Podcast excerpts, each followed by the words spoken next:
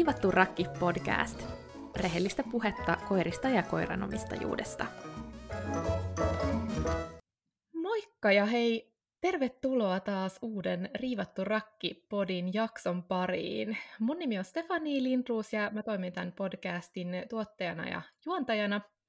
Ja tänään me ollaan uuden jännittävän aiheen äärellä, sillä tänään mä saan toivottaa tervetulleeksi tänne jakson vieraaksi eläinlääketieteellisen tiedekunnan väitöskirjatutkijan Saara Junttilan sekä eläinten käyttäytymistieteiden dosentin, tutkijan ja SmartDog-yrityksen omistajan Katriina Tiiran. Tervetuloa teille molemmille tosi paljon tänne podiin. Joo, kiitos. Kiitos. Me tullaan tänään keskustelemaan koiran kognitiosta ja rotujen välisistä kognitiivista eroista. Saara Junttilan väitöskirjan ensimmäinen tutkimusraportti aiheesta julkaistiin tässä joulukuun lopussa. Ehkä jotkut teistä kuuntelijoista onkin tähän jo perehtynyt, koska siitä on aika paljon kirjoitettukin mediassa. Ja Katriina Tiira on tosiaan toiminut yhtenä tutkimuksen ohjaajista. Ja musta on ihan tosi jännää ja kiinnostavaa päästä teidän kanssa käsittelemään tätä aihetta, koska tämä on mun mielestä super kiinnostava tutkimus ja on itse sitä mieltä, että on tosi siistiä, että Suomessa koiratutkimus on jotenkin niin pitkälle vietyä ja että tulee koko aika uutta ja jännittävää tietoa tämän kautta. Mutta ennen kuin syvennytään tämän päivän aiheeseen, niin olisi kiva ehkä saada teistä pienet esittelystä. Eli Katriina Tiira, sä oot tutkinut koirien käyttäytymistä yli 20 vuoden ajan ja oot julkaissut aiheesta kymmeniä tieteellisiä artikkeleita ja myös suuren suosion saavuttaneen koirien käyttäytyminen ja persoonallisuuskirjan. Lisäksi sä oot perustanut Smart Dog-yrityksen, joka tekee ensimmäisenä maailmassa koirien kognitiivisten ominaisuuksien testausta. Mikä on saanut sut, Katriina, omistamaan elämässä koirien käyttäytymisen tutkimiselle?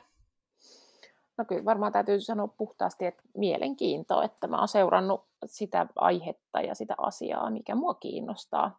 Mä tutkimusta tehnyt myös muista eläinlajeista aikoinani, mutta kymmenenvuotiaasta lähtien, kun on ollut koiraharrastaja ja kouluttanut koiria, omia koiria ja kilpailun niiden kanssa, niin se on ihan ehdottomasti se, mikä, mikä mua kiinnostaa niin kuin eniten, ja, ja se on se kiinnostus ja intohimo. Et ei pelkästään tutkijan näkökulma, vaan, vaan ehdottomasti mä väitän, että koiratutkijoille etenkin niin on aivan välttämätöntä, että sulla on myös käytännön kokemusta koirista. Ja näin ei kyllä ikävä kyllä aina ole. Eli, eli tota moni semmoinen asia, mikä on täysin itsestäänselvyys siitä koirasta, niin on tutkijalle niin kuin, että ahaa, vai, vai tällä tavalla. Et sen takia siis ne on valtavasti täydentää toisiaan ja, ja on helpompi löytää niitä asioita, mitä ei tiedetä ja mitä ei ole tutkittu vielä. Sulla on siis itselläni varmasti sitä laajaa käytännön kokemusta koirien kanssa myös. Joo, on, on kyllä, että, että tota, mulla on ollut hyvin erirotuisia koiria ja mun ehdoton väite on aina se, että jos sä haluat oppia jotain enemmän koirista, niin ota hyvin erirotuisia koiria. Et kyllä, se, kyllä ne käyttäytyy eri tavalla ja siellä on erilaisia haasteita ja erilaisia ongelmanratkaisujuttuja ja näin mä ehdottomasti aina sanon eläintekouluttajille. Jos sä haluat oppia jotain, niin älä ota aina border tai, tai jotain muuta. Että ota, ota välillä vaikka joku hyvinkin haastava, haastava palveluskoirarotu. Omien ongelmien ratkaisu koiran kanssa opettaa aika paljon. Mm, Mutta joo, siis mulla on ollut paljon koiria, erilaisia noutajia, Mulla on ollut flätti, labradori työlinjainen, nyt on kihara karvanen, sitten on ollut suursnautsareita aika monta siinä välissä. Ja tota, Cocker Spanielia on harrastanut palveluskoiratoimintaa ehkä eniten, henkilöhakua, ja, ja tota, sitten myös näitä noutajien rodomaisia lajeja, vähän niin kuin tutustuen niihin, ja tokoa. Joo. Kertoisitko vähän lisää Smart Dog-testauksista? Mikä se siis on? Miten tämä testi kehitettiin? Ja niin. Joo, eli, eli tota, oikeastaan lähti 2015, tai varmaan vähän aikaisemminkin se ajatus, että, että tota, silloin me tehtiin Hannes Lohen tutkimusryhmässä, tai aloitettiin silloin Hanneksen kanssa nämä käyttäytymisen ää, tutkimukset ja aineiston keräykset silloin itse asiassa 2008 jo, ja, ja tota, siinä niiden vuosien kuluessa, mitä me tehtiin, niin mä havaitsin, että ihmiset niin todella kaipaa enemmän tietoa koiristaan ja, ja tota, mielellään osallistuu kaikkiin testeihin. Me tehtiin aika paljon käytännön testejä myös lähinnä arkuuden ja rohkeuden tiimoilta.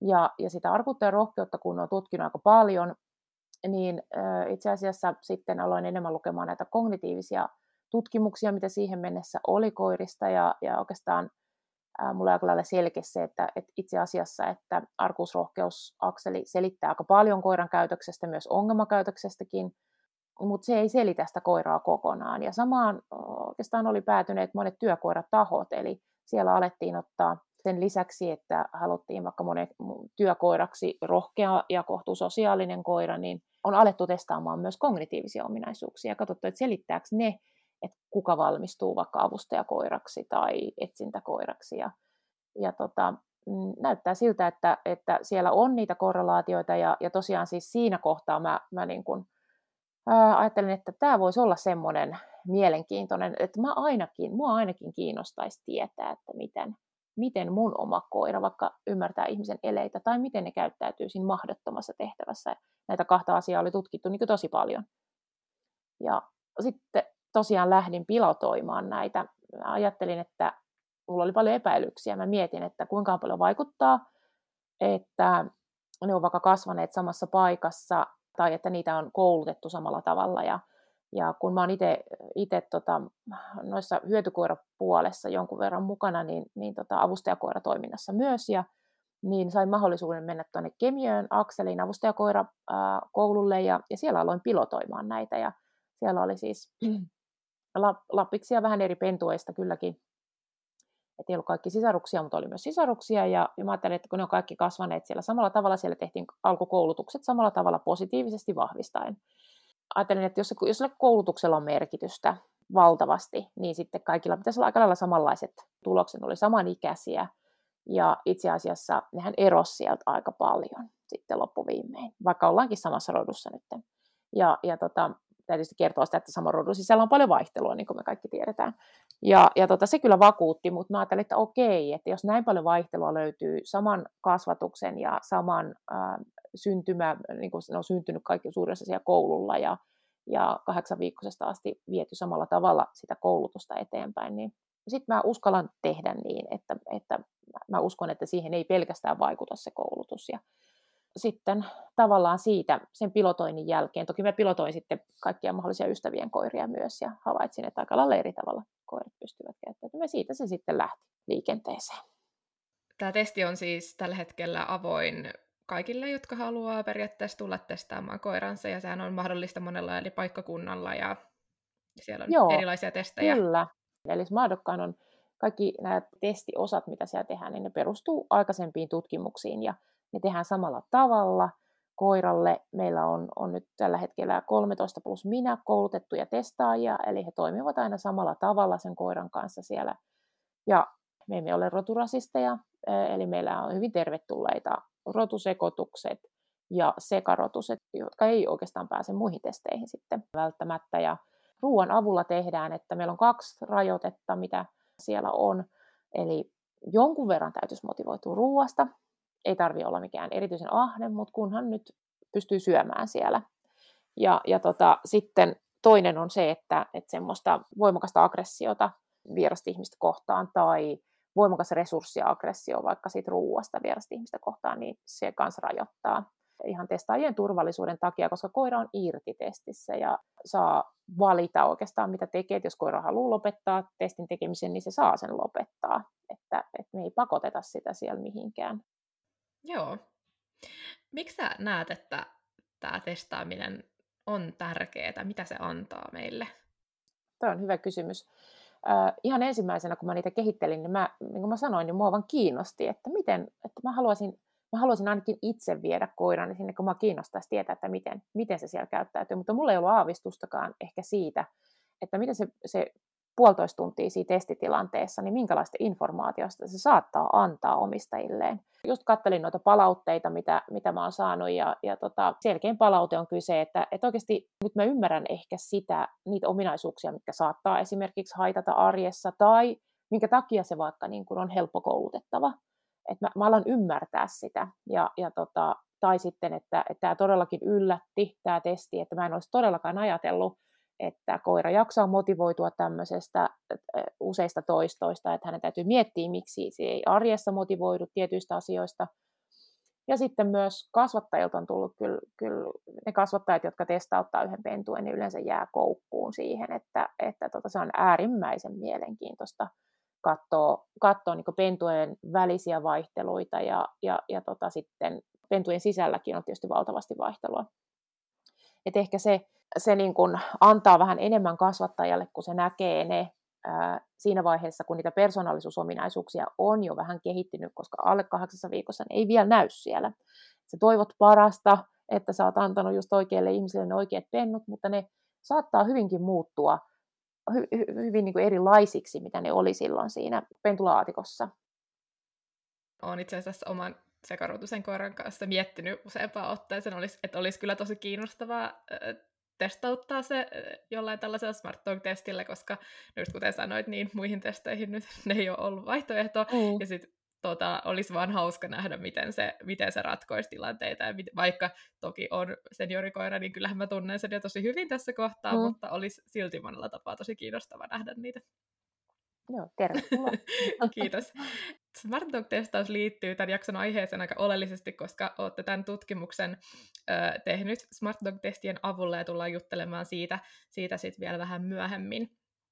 Ö, Saara Junttila, sullakin on tosi laaja kokemus koirien käyttäytymisestä ja Sä oot ennen väitöskirjan kirjoittamista muun muassa opiskelueläinten käyttäytymistä Iso-Britanniassa ja suorittanut kliinisten eläinten käyttäytymistieteen maisterin tutkinnon tuolla Lincolnin yliopistossa. Sä oot kirjoittanut paljon käytännön kokemuksista haastavampien koirien kanssa työskentelystä sun sen koira sivustolle, missä myös sä tarjoat koir- koiranomistajille apua tällaisten verkkokoulutusten muodossa sä oot tehnyt paljon työtä esimerkiksi reskuekoiratarhojen haastavien koirien kanssa. Millaista se oli ja mitä sä koet, että kokemukset on antanut sulle? Joo, se oli siis tällainen äh, rescue-tarha Englannissa, johon otettiin koiria, joista omistaja oli luopunut jostain syystä. Ja oli sitten monista muistakin taustoista koiria, esimerkiksi entisiä koeeläinpiiglejä ja tällaista. Ja tota, mä työskentelin aika paljon sellaisten koirien kanssa, jotka oli ollut siellä vähän pidempään, yleensä käytösongelmien takia. Ja tarkoituksena oli sitten saada, tai auttaa näitä koiria saamaan sitten uudet kodit, tai joskus vaan ihan tehdä niiden elämästä niin mukavaa kuin vaan mahdollista siihen asti, kunnes niille löytyy uusi koti. Ja tota, oli se aika niin kuin intensiivistä työtä ihan fyysisesti ja henkisesti. Ja tota, Kuitenkin oli tosi palkitsevaa, jos sai vaikka voitettua jonkun koiran luottamuksen pikkuhiljaa tai edistyi jonkun koiran kanssa ja kun sitten näki jonkun koiran menevän tosi hyvään kotiin. Ää, mutta sitten oli myös aika stressaavaa ja turhauttavaa, kun kuitenkin oli aika rajallisesti aikaa usein, ei ollut riittävästi työntekijöitä ja tuntui, että ne koirat ei ihan aina saanut riittävästi tekemistä ja aikaa ihmisten kanssa oli kuitenkin siis kaiken kaikkiaan ihan opettavainen, tai hyvinkin opettavainen kokemus, että siinä pääsi tapaamaan aika monenlaisia koiria ja koirarotuja ja näki millaisia ne on, miten erilaisia ne on ja, ja erilaisia omistajia. Ja tuntuu, että mä aika paljon opin niin siitä käytännön koirien käyttäytymisestä ja koulutuksesta. Että se oli semmoinen hyvä lisä siihen teorian opiskeluun sitä ennen kuitenkin vaikka oppi paljon, niin siitä heräsi tosi paljon kysymyksiä, että tuntuu, että, että tota, on niin paljon asioita, mitä me ei vielä tiedetä, mitä ei ole vielä tutkittu, ja tuntuu vähän, että mitä enemmän niin kuin oppii, niin sitä enemmän tajuaa, että kuinka vähän oikeastaan tietää, ja, ja tota, ää, tuli sitten vähän semmoista niin uteliaisuutta ottaa selvää lisää asioista, ja, ja tota, ehkä se niin kuin, oli se vähän semmoista pohjustusta just siihen, että, että tota, alkoi sitten myöhemmin tehdä väitöskirjaa, ja sama sitten kun mä tein Suomessa koirien käytösneuvontaa, niin siinäkin tuli tosi paljon sellaista, että on niin, kuin niin paljon asioita, mitä, ei, mitä me ei niin kuin tiedetä, että ne on vaan vähän niin kuin arvauksia tai tietoon perustuvia arvauksia, mutta, mutta silleen, että ei niin kuin varmuudella tiedetä niin monia asioita, että tuntuu, että tuli semmoinen tarve sitten selvittää lisää. Joo, varmasti antaa ihan todella paljon, kun saa nähdä niin monia erilaisia koiria, ja niin kuin Katriinakin sanoi, niin onhan siinä tavallaan se kun saa sen laajan kokemuksen erilaisista koirista, niin kyllähän se osaaminen ja tieto varmasti karttuu siinä sen myötä aika paljon. Mulle itselleni niin tota, mä oon lukenut sun tekstejä tuolla sen koirasivustolla todella, todella kauan ja niistä ajoista asti, kun mun oma koiralaki tuli mulle. Mä sain niistä irti aivan valtavan paljon niistä sun oivalluksista ja ajatuksista, ja ne on ollut mulle tosi semmoisena isona tukena tässä matkalla, ja, ja koen, että oot, oot tosi hyvin osannut kirjoittaa sinne esimerkiksi sun ja sun oman koiran prosesseista, mitä olette työstänyt, ja, ja miten edennyt teidän taipaleella. taipaleella. Ja itse asiassa toi sun sivusto on myös sellainen, mitä paljon kun itse toimin Rescue koiratyössä vapaaehtoisena ja, ja on adoptioperheiden ja muiden kanssa paljon työskennellyt, niin käytetään lähteenä ihan jatkuvasti noita sun tekstejä, koska niissä vaan niin hyvin saadaan esille niitä monia asioita, kuten ensin pelkojen kanssa työskentelyä ja muuta. Joo, tosi kiva tietää, että tota, se olikin se tarkoitus, että saisi niinku jaettua vähän, vähän sitä tietoa, tai niinku just tätä ajantasasta tutkimukseen perustuvaa tietoa, että tosi kiva kuulla nyt tosiaan Saara, väitöskirjasi ensimmäinen tutkimusartikkeli on julkaistu ja se käsittelee koirien kognitiota. Haluaisitteko te kertoa vähän, että miten päädyitte tutkimaan just tätä aihetta ja mikä tekee siitä niin kiinnostavan? No, Smartdog-datan alun perin se toinen ajatus oli ehdottomasti kerätä tutkimusaineistoa ja, ja tota, me samalla sitä pystytään tekemään ku, ja, ja samalla tarjoamaan sitten koiran omistajille siinä, siinä se, se raportti. Ja, ja tämmöisen tutkimusaineiston kerääminen muuten vaatisi aikamoista tutkimusrahoitusta, mitä yleensä koirat tutkimus ei saa. eli eli tota, niin, niin, kokeellisen tutkimuksen äh, tekeminen on yleensä semmoinen hyvin aikaa vievä ja rahallisia resursseja vaativa ja koko ajan tausta-ajatus on ollut, että aineistoa tullaan hyödyntämään. Ja meillä on ollut, ollutkin Annan kanssa vähän haussa hyviä äh, väitöskirjatyön tekijöitä. Siinä oli muutamia ehdokkaita aikaisemmin, mutta kun Saara tästä kyseli, niin ihan ehdottomasti haluttiin Saara tähän näin juuri oikea henkilö.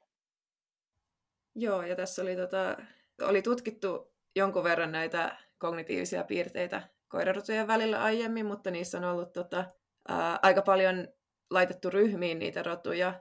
Eli, eli katsottu vaikka paimenkoiria ja noutajia ja näin edespäin. Ja aika vähän on ollut semmoisia, missä olisi niinku katsottu ihan niitä yksittäisiä rotuja, mikä olisi, olisi tärkeää, koska kuitenkin niissä roturyhmien sisälläkin voi olla tosi paljon vaihtelua käyttäytymisessä.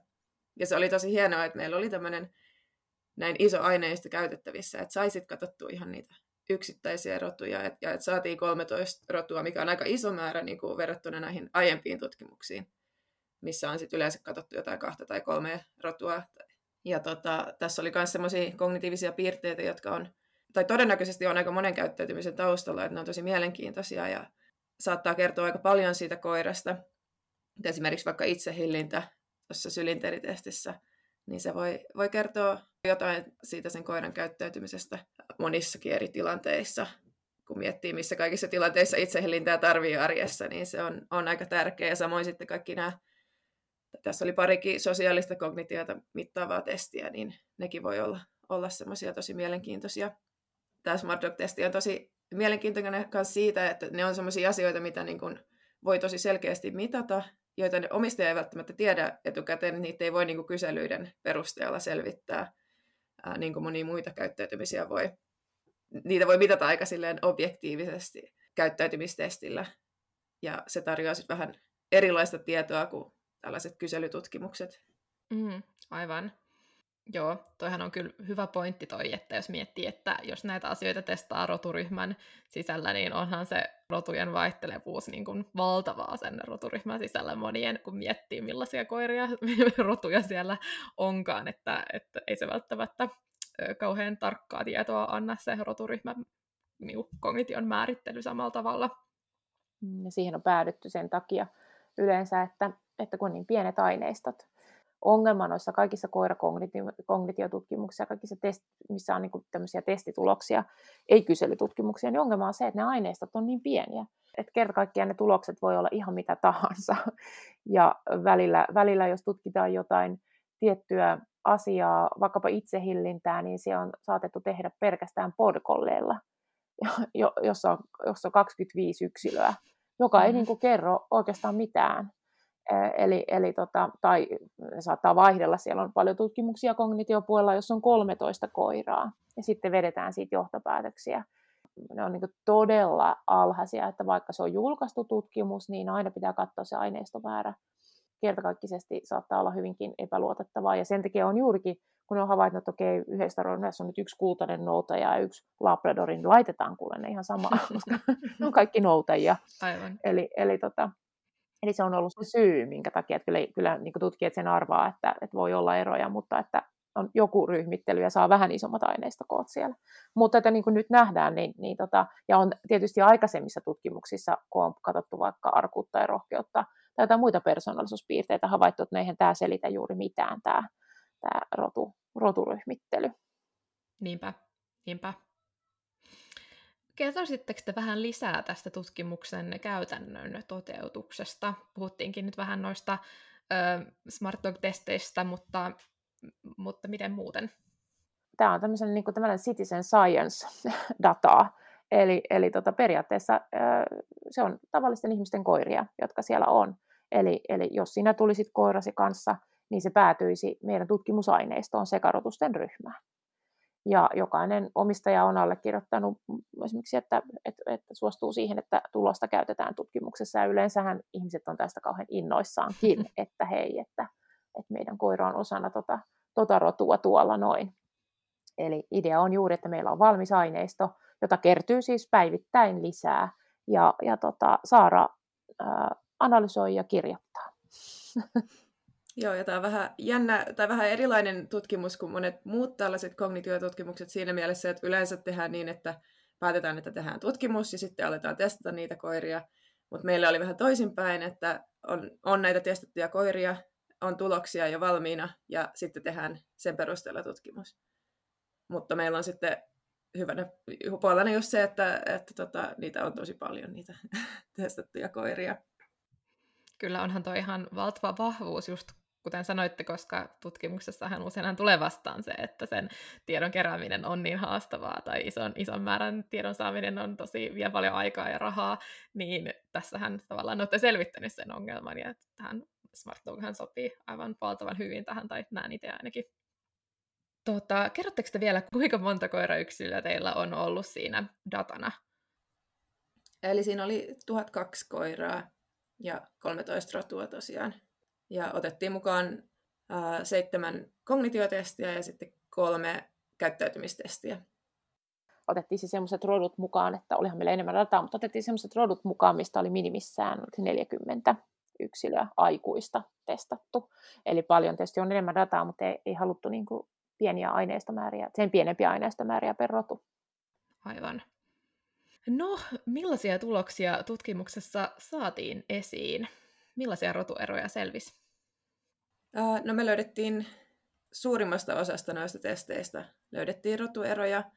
Ainoat, mistä ei löytynyt, oli muisti ja looginen päättely. Mutta muista sitten löytyy, eli impulsiivisuudessa, ää, ihmisten eleiden ymmärtämisessä ja V-aidassa ja mahdottomassa tehtävässä, jotka siis mittaa, mittaa molemmat vähän erilaista ongelmanratkaisua. Eli siinä mahdottomassa tehtävässä katsotaan että millainen ongelmanratkaisustrategia koiralla on. Eli se kohtaa tehtävän, jota, johon ei ole ratkaisua, ja katsotaan, että kuinka paljon aikaa se käyttää siihen itsenäiseen ongelmanratkaisuun, että se yrittää itse ratkaista sen tehtävän, ja kuinka paljon aikaa se sitten katsoo ihmiseen tai kohdistaa käyttäytymistään ihmiseen jollain muulla tavoin. Haluatteko kertoa pikkasen tarkemmin esimerkkejä siitä, että mitkä rodut oli parempia missä asioissa? Uh, no tota, Border Collie oli itsehillinnässä tosi hyvä. Eli niillä oli kaikkein paras itsehillintä. Myös sekarotunen oli siellä, siellä aika korkealla. Ja tota, Labradorin noita ja Malinois oli sellaisia, millä oli impulsiivisuutta vähän enemmän. Eli ne oli tässä sylinteritestissä, mistä me ei toisaalta vielä ihan tiedetä täysin, että millaista niin kuin itsehillintää se mittaa. Eli se ei välttämättä selitä ihan kaikkea itsehillintää tai impulsiivisuutta, että se on vaan se yksi tietynlainen ja niitä on monenlaisia erilaisia. Ja sitten tota, eleiden lukemisessa Malinois oli todella hyvä. Malinois oli myös VAidassa oikein hyvä, eli tämä on tällainen, missä koiran pitää kiertää aidan ympäri päästäkseen ruoan luokse. Ja Border Collie oli siinä myös hyvä. Sekä Malinois että Border Collie pärjäsi tosi hyvin siinä, kun taas Labbis ja Kultainen noutaja ei ollut sitten niin, niin hyviä siinä. Ja sitten tässä mahdottomassa tehtävässä Kultainen noutaja ja Kelpi oli tällaisia tosi ihmiseen suuntautuvia, että ne tukeutui ihmiseen siinä tehtävässä tosi paljon. Ja Hovavart ja Suomen Lapin koira oli sitten vähän itsenäisempiä, eli ne oli sieltä toisesta ääripäästä. Yllättikö näissä tuloksissa joku teidät erityisesti?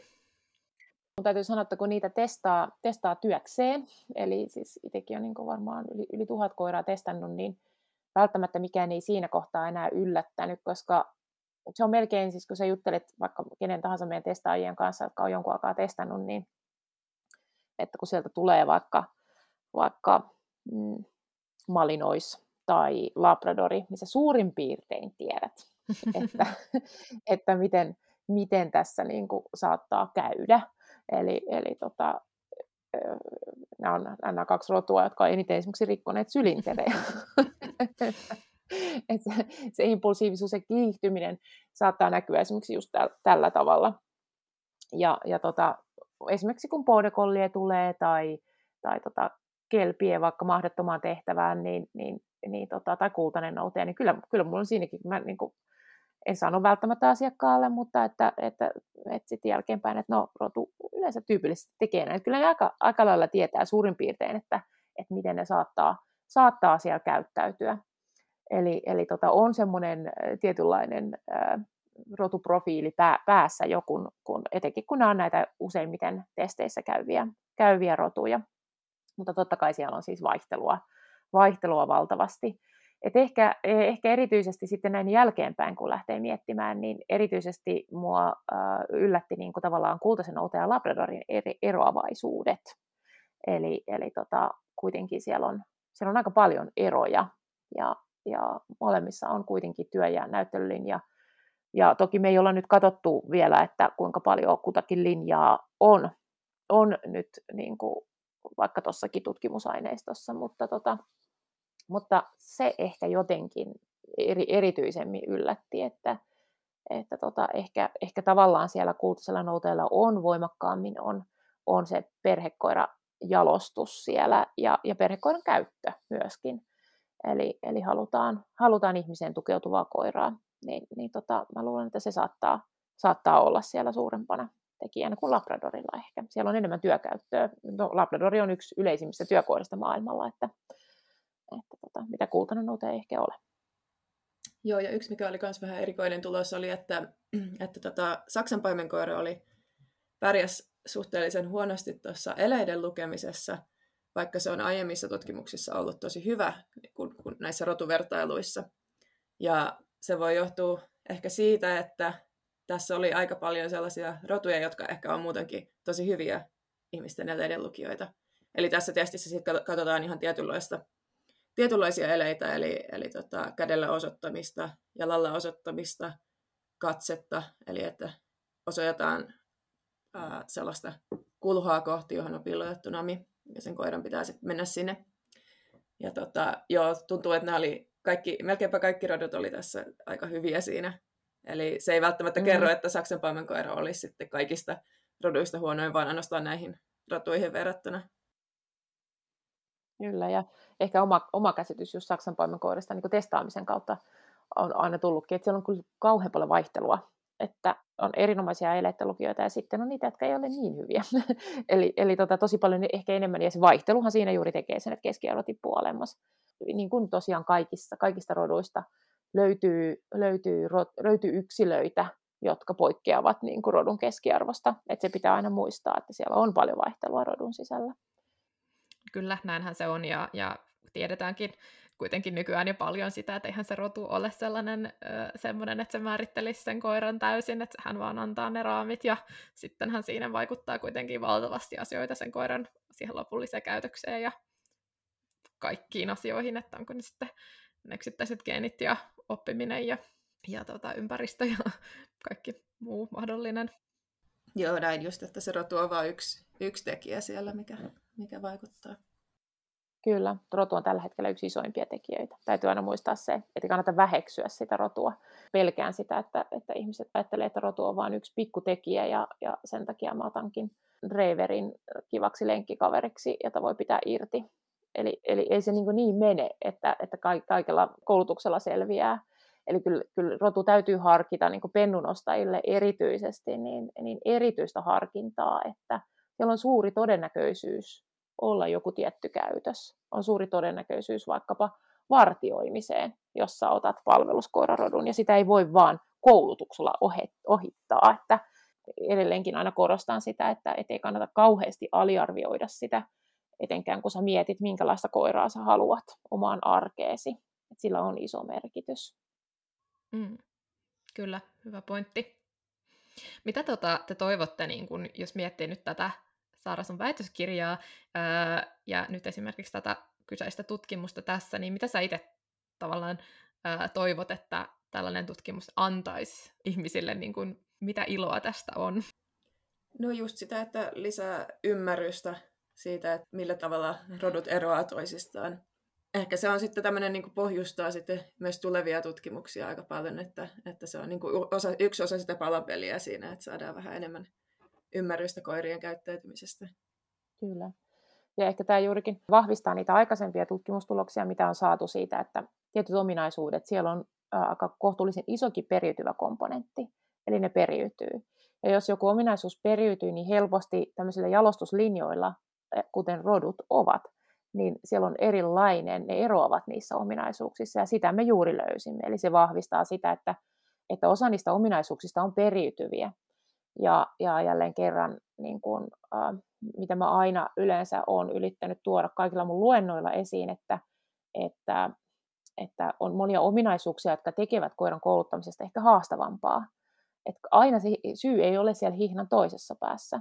Eli, eli tota, kun se, siellä on se pentukoulu, te olette rivissä siellä pentukoulussa ja siellä on hyvin erilaisia persoonallisuuksia, hyvin erilaisia rotuja, niin, niin se ei ole aina sen omistajan taitamattomuutta, että se ei nyt jaksa keskittyä tai se riahuu siellä ympäriinsä, vaan mä koen, että tässä on tärkeää tietoa myös eläinkoulutuksen piirissä toimiville, eli, eli tota, eläinten kouluttajille. Eli e, e, ei ne kaikki lähde sieltä samalta viivalta, että sillä rodulla on oikeasti sitä merkitystä, ja ominaisuudet voi olla periytyviä, joka myös tarkoittaa sitä, että sä voit jalostuksessa niitä ehkä potentiaalisesti myös miettiä, että minkälaisia nämä jalostusyksilöt on tämän ominaisuuden tiimoilta.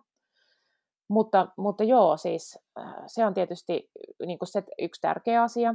Rotujen eroavaisuudet, niitä ei yleensä pysty selittämään pelkästään ympäristötekijöillä. Eli, eli tämä on se ihan ehdottomasti se, että jos tutkimuksessa löydetään rotujen välisiä eroavaisuuksia, niin silloin perimällä on aika paljon merkitystä siinä.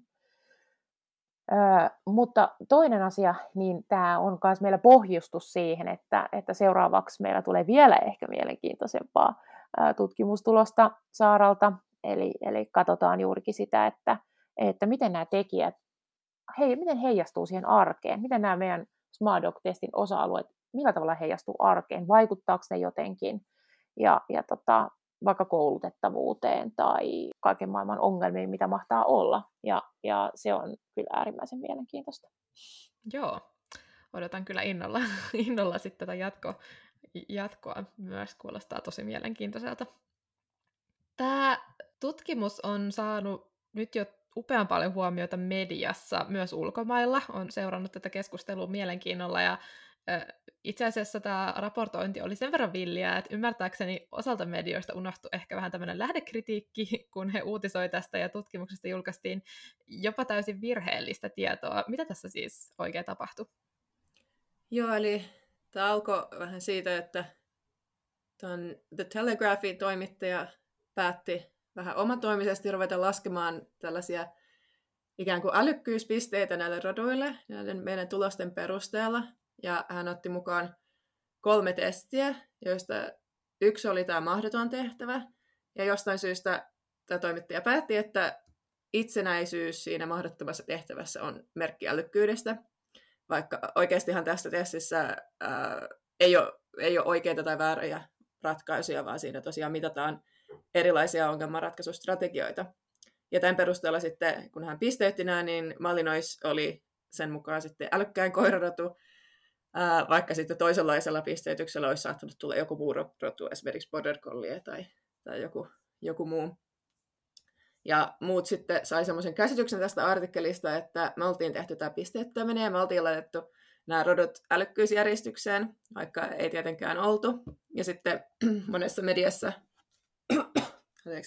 kopioitiin ihan suoraan sitä, mitä Telegrafissa sanottiin, ja sitten muut uutiset kopioi näitä uutisia, ja näin sitten välttämättä mennyt katsomaan sitä alkuperäistä tutkimusta ollenkaan.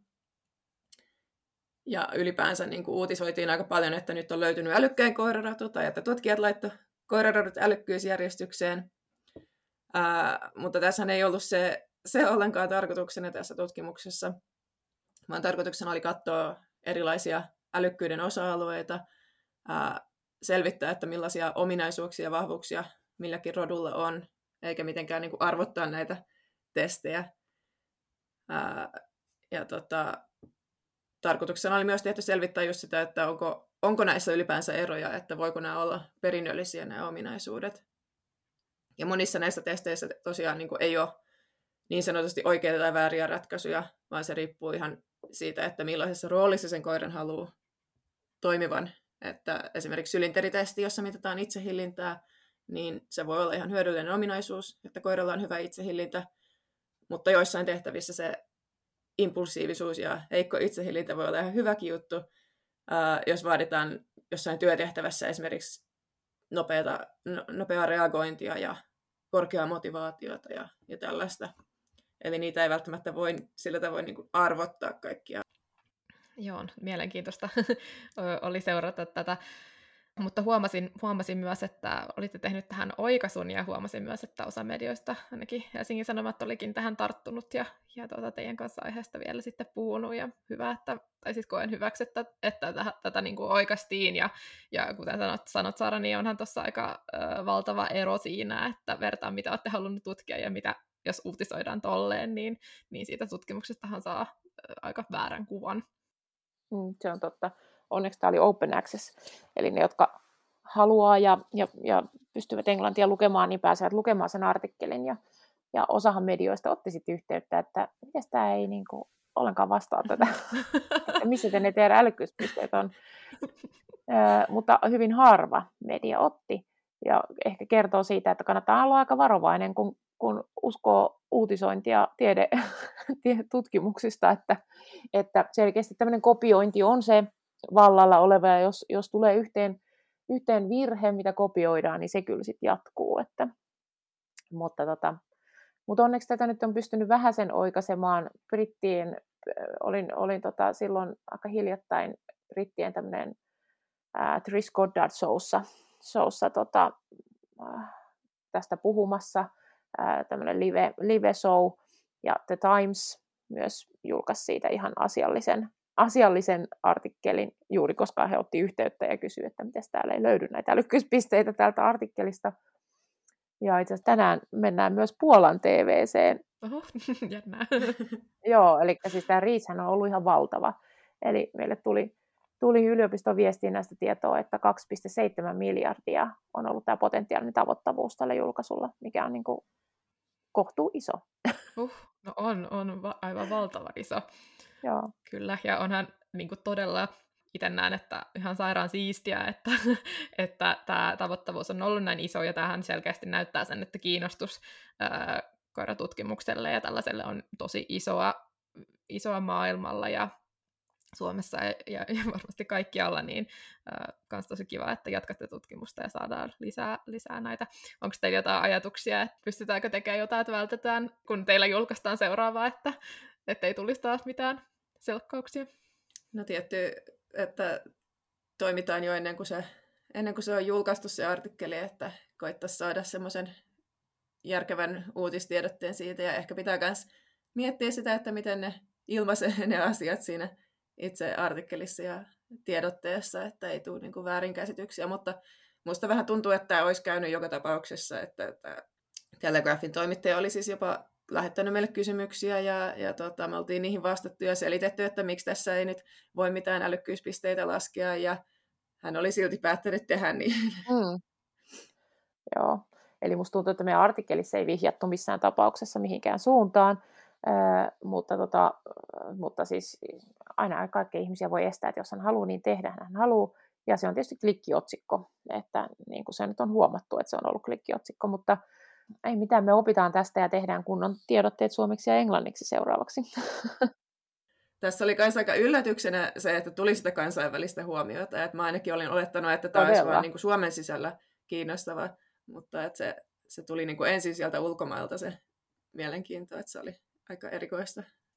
Tälleen itse toimittajana, niin kyllä voin ihan nähdä, miten tällainen tapahtuu. Ikävä kyllä, että onhan se niinku tosiasia myös, että, että esimerkiksi uutismediakulttuuri on nykypäivänä hirveän nopeata ja, ja siellä vaaditaan se varsinkin kaupallisen puolen, niin se tahti ja se, ne vaatimukset, mitä sieltä tulee, että niinku kaiken pitäisi olla tosi just hyvin myyvää ja hyvät otsikot ja tällaista niinku, periaatteessa vähän raflaavaa, niin sittenhän voin kuvitella, että just tällaisesta helposti lähtee laukalle se semmoinen, että uu, että voispa sanoa, että nyt on löytynyt älykkään koira. Vaikka tietenkin tämä on tosi iso ongelma, koen itse niin kuin journalismin parissa työskentelevänä, että, niin kuin, että on, on tällainen riski, että just tämä lähteiden tarkastelu ja, ja, ja, tai niiden poisjäänti ja, ja se, että niitä ei tarkastella ja ne kirjoitetaan, niin onhan se iso ongelma. Mm. Ja toisaalta sitten taas aina miettii, on tämmöinen ikuinen optimisti, ja mietin, että aina siellä olisi voitu niin kuin leimata joku rotu, että tämä on maailman tyhmin rotu. Lähtee siitä toisesta päästä. Ja muistaakseni yksi, yksi joka, joka teki otsikon ennen sitä, enää muista sitä, sitä niin siinä oli jotenkin, että Labradori on tyhmä. Mm. Tai Ja sitä mä en edes ymmärrä, että mistä se on vedetty. Niin. Siinä ei, niin kuin, se on siellä keskellä, se on lähes jokaisessa vertailussa siellä aika lailla keskellä, että että tota, siihen vaatii enemmän mielikuvitusta toimittajalta. Mutta, tota. Tuota, palatakseni vielä, vielä pikkasen tähän teidän itse tutkimukseen, niin, mm, niin nämä niin kuin rotu, rotuerot, mitä te löysitte, niin Oletteko te analysoinut, että millaiset esimerkiksi rotupiirteet tai tällaiset niin kuin, vaikuttaisi näihin tuloksiin? Osataanko me sanoa yhtään esimerkiksi mitään vielä sellaisesta, että millaiset jalostusratkaisut esimerkiksi vaikuttaisi siihen kognitiiviseen käytökseen tai niihin kognitiivisiin taitoihin? No selkeästi mm, ehkä niin kuin kaksi asiaa. Mikä on mun hanchi? Se ei me sitä tiedetä. Tämä on täysin mutua. Mutta jos me voimakkaasti mm, jos me suositaan yhteistyöhalukkuutta koiralla niin kuin siinä arjessa, ja meillä on siis koulutettavuus, yhteistyöhalukkuus on, on tullut persoonallisuustutkimuksessa voimakkaasti esiin, että se vaihtelee paljon rotujen ja yksilöiden, tai yksilöiden välillä, ja rotujen välillä myös, niin, niin tota, se va- vaikuttaa meillä tuohon tulokseen, ja me tiedetäänkin, mikä, mitä se niin kuin tavallaan kertoo siellä suurin piirtein. Eli, eli tota, niin, niin, paljastetaanko se sitten vasta myöhemmin, myöhemmin mutta tota, semmoinen yhteistyöhalukkuus, niin mä ehkä näen sen enemmän sitä, että käännytään ihmisen puoleen, että et, tota, hei, mitä, mitä me tehtäisiin yhdessä. Mä väitän, että esimerkiksi Labradoreilla niin sen suosiminen, niin, niin tota, se näkyy niin tuossa. Ja sitten toisaalta, tämä on taas mun mutua, ei, ei pohjaa mihinkään, mutta tämmöinen NS-vietikkyyden jalostaminen, eli koiralla on korkea vire, sanosta vietikkyydeksi ehkä osa ymmärtää sen paremmin sillä tavalla, mutta koiralla on korkea vire heti kun se menee jonnekin. Se ei tarvi lämmittelyä mihinkään koulutukseen, se on heti innoissaan kaikista palkkioista, palkkiot on tärkeitä. Ja, ja tota, mm, tämmöinen on kiva kouluttaa no, niin kuin sillä lailla moneenkin asiaan, koska se on aina valmis, sitä ei tarvitse erikseen niin kuin maanitella tai miettiä, että mikähän sille palkkio nyt kelpaisi. Mutta tämmöinen vireen nousu, mitä arvostetaan siis itse asiassa monessa palveluskoirapuolella tai monissa suoritukossakin, sen täytyy olla korkeassa vireessä. Se enää matkalakkuversiot ei, ei mene enää, ne ei saa korkeita pisteitä, vaikka ne tekisi minkälaisia tuloksia, niin mä uskon, että se taas, se taas lisää puolestaan sitä impulsiivisuutta. Eli koira on kiihtynyt ja sitä kautta tekee niitä arviointivirheitä siinä sylinterissä, kun ei ehdi katsoa kunnolla tai kiihtyy niin valtavasti siitä palkkiosta. Mm. Mä luulen, että nämä kaksi asiaa on siinä jalostuksessa, mitä, mitä niin kuin eri roduilla on vähän eri tavalla arvotetaan. Mm. Kyllä, hyvä pointti. Joo, ja joissain ainakin näissä testituloksissa näkyy se, että se rodun käyttötarkoitus, ja ei välttämättä se alkuperäinen käyttötarkoitus, vaikka sekin osittain, mutta mutta siinä todennäköisesti on se, niin kuin, että mihin sitä koiraa rotua nykyään käytetään, niin on aika tärkeä myös. Eli esimerkiksi toi malinois tosiaan, sitä käytetään paljon työtehtävissä ja aktiivisesti harrastuksissa. Ja se oli, sillä olikin semmoisia ominaisuuksia, jotka ehkä on hyödyllisiä siinä. Eli ne oli todella impulsiivisia, ää, nopeita ratkomaan V-aidan ja suhteellisen itsenäisiä tuossa mahdottavassa tehtävässä. Ja ne on sitten sellaisia, mitkä tekee siitä ehkä hyvän työkoiran ja ei ehkä niin helppoa lemmikkiä. Ja tota, sitten kultainen noutaja oli melkein tämän vastakohta, ja niitähän käytetään tosiaan paljon, paljon ihan sitten lemmikkeinä. Ja niillä oli tota, hyvä, hyvä itsehillintä, ää, hyvä eleidenlukukyky, ja niin oli myös malinoisilla. Ja tota, ne oli hyvin it- ihmiseen suuntautuvia siinä mahdottomassa tehtävässä. Ja ne kuitenkin pärjäs suhteellisen huonosti tuossa V-aitatestissä. Ää, todennäköisesti, koska ne aika paljon siinä sitten kääntyi pyytämään apua ihmisiltä, että hei, autas, autas tässä, tämä on liian hankala tehtävä. Se todennäköisesti niin kuin arjen kannalta perhekoiralla niin, niin kuin aivan optimi, mm. optimi tämän tyyppinen, kun sitten taas, taas tota, se malinois on perhekoirana aika, voi sanoa, että varmaan aika kamala, koska ei ole mitään tekemistä. Mm, kyllä, kyllä. Näettekö te jotain, jotain sellaisia, niin kun, nyt kun miettii tutkimusta, niin jotain sellaisia haasteita ää, esim. toteutuksessa, tai jotain sellaista, mikä voisi vaikuttaa tuloksiin jollain tavalla?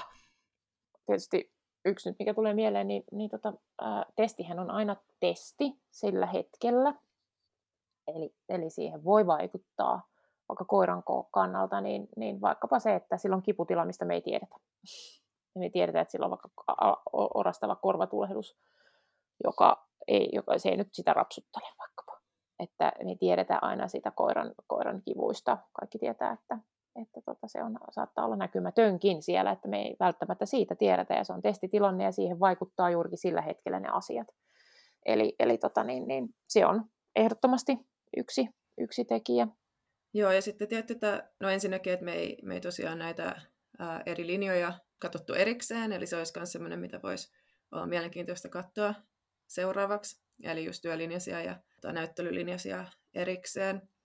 Ja meillä ei ollut myöskään tietoa niin kuin tarkemmin siitä, että mitä, mitä koulutushistoriaa, mitä harrastuksia näillä koiri, koirilla oli, että olisiko eri roduilla ollut esimerkiksi erilaisia harrastuksia.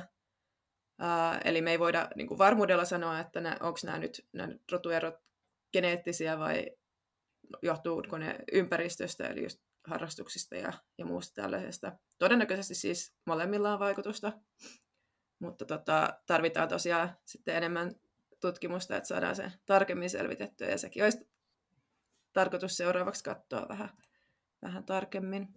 Ää, mutta tässä oli kuitenkin hyvänä puolena tässä tutkimuksessa se, että kaikki koiranomistajat, jotka tähän osallistuu, on aika samantyyppisiä, eli ne on aika aktiivisia koiraharrastajia enimmäkseen. Eli että siinä ei ollut sitten niin paljon kuitenkaan vaihtelua siinä, että kuinka paljon sitä koiraa on koulutettu tai, tai kuinka paljon sen kanssa harrastetaan.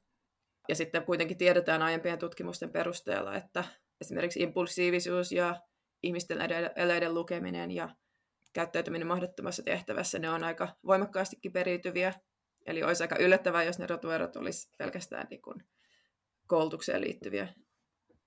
Tälleen ennen kuin lopetellaan, niin mikä fiilis teillä on nyt jatkoa ajatellen? Millä mielellä jatkatte tutkimuksia tämän aiheen tiimoilta? Täytyy sanoa, että nyt etenkin kun seuraavan, seuraavan tutkimuksen aineistoa analysoidaan ja mitä kaikkea sitä paljastuu, kai on jo paljastunut, niin mä oon, mä oon ihan äärettömän innoissani, koska mun mielestä tässä on, niin kuin, tässä on ihan sairaan paljon sellaista, mitä me ei välttämättä olla oikeastaan, oikeastaan tiedetty aikaisemmin ja, ja semmoista osa, mikä vahvistaakin, mutta jotenkin niin kuin, uh, mä oon vaan tosi innoissani tämän, tämän potentiaalista sitä, että mitä, mitä kaikkea sieltä vielä löytyykään. Joo, sama täällä. Että se, se on ihan äärettömän mielenkiintoista, että mitä, mitä seuraavaksi löytyy. Me ollaan siis, ollaan siis saatu kyselyvastauksia näiltä kaikilta Smart Dog-testiin osallistuneilta, tai siis ei kaikilta, mutta hyvin isolta osalta. Ja näitä sitten verrataan näihin testituloksiin, eli saadaan sitten mielenkiintoista tietoa tosiaan siitä, että miten ne arjessa näkyy ne käytökset tai ne testitulokset. Okei, tosi, tosi mielenkiintoista niin kun nähdä, nähdä tota, sitten noita tuloksia. Onko teille vielä jotain aikataulua tälle, mitä arvioitua? No, tämän vuoden aikana pitäisi koittaa saada valmiiksi julkaistuksi. Toivon mukaan, jos kaikki menee hyvin. No toivotaan. Jään tosi mielenkiinnolla odottamaan sitten seuraavaa tutkimusta ja tuloksia. Ja, ja kiitos ihan valtavasti molemmille, Saara ja Katriina, kun tulitte kertomaan tästä aiheesta. Oli super mielenkiintoista kuulla teidän ihan omia ajatuksia tästä työstä ja, ja näistä tuloksista. Toivottavasti, toivottavasti teilläkin oli, oli ihan kivaa. Joo, oli kyllä, kyllä. mielenkiintoista. Kiitos, kiitos paljon. Joo, kiitos. Kiitos myös tosi paljon sulle, kun kuuntelit tämän jakson. Toivottavasti tykkäsit. Me jatketaan hei keskustelua kuten tavallista tuolla podcastin Instagram-tilin puolella, eli löydät sen nimimerkillä Riivattu rakki. Olisi tosi kiinnostava kuulla, millaisia ajatuksia tämä jakso herätti teille ja mitä tykkäsitte tällaisesta vähän tutkimuspohjaisesta jaksosta, joka poikkesi ehkä hitusen näistä podissa normaalisti käsiteltävistä aiheista. Jos tykkäsit tästä jaksosta, niin on myös tosi kiitollinen, jos antaisit podcastille arvostelun käyttämäsi kuuntelupalvelun kautta.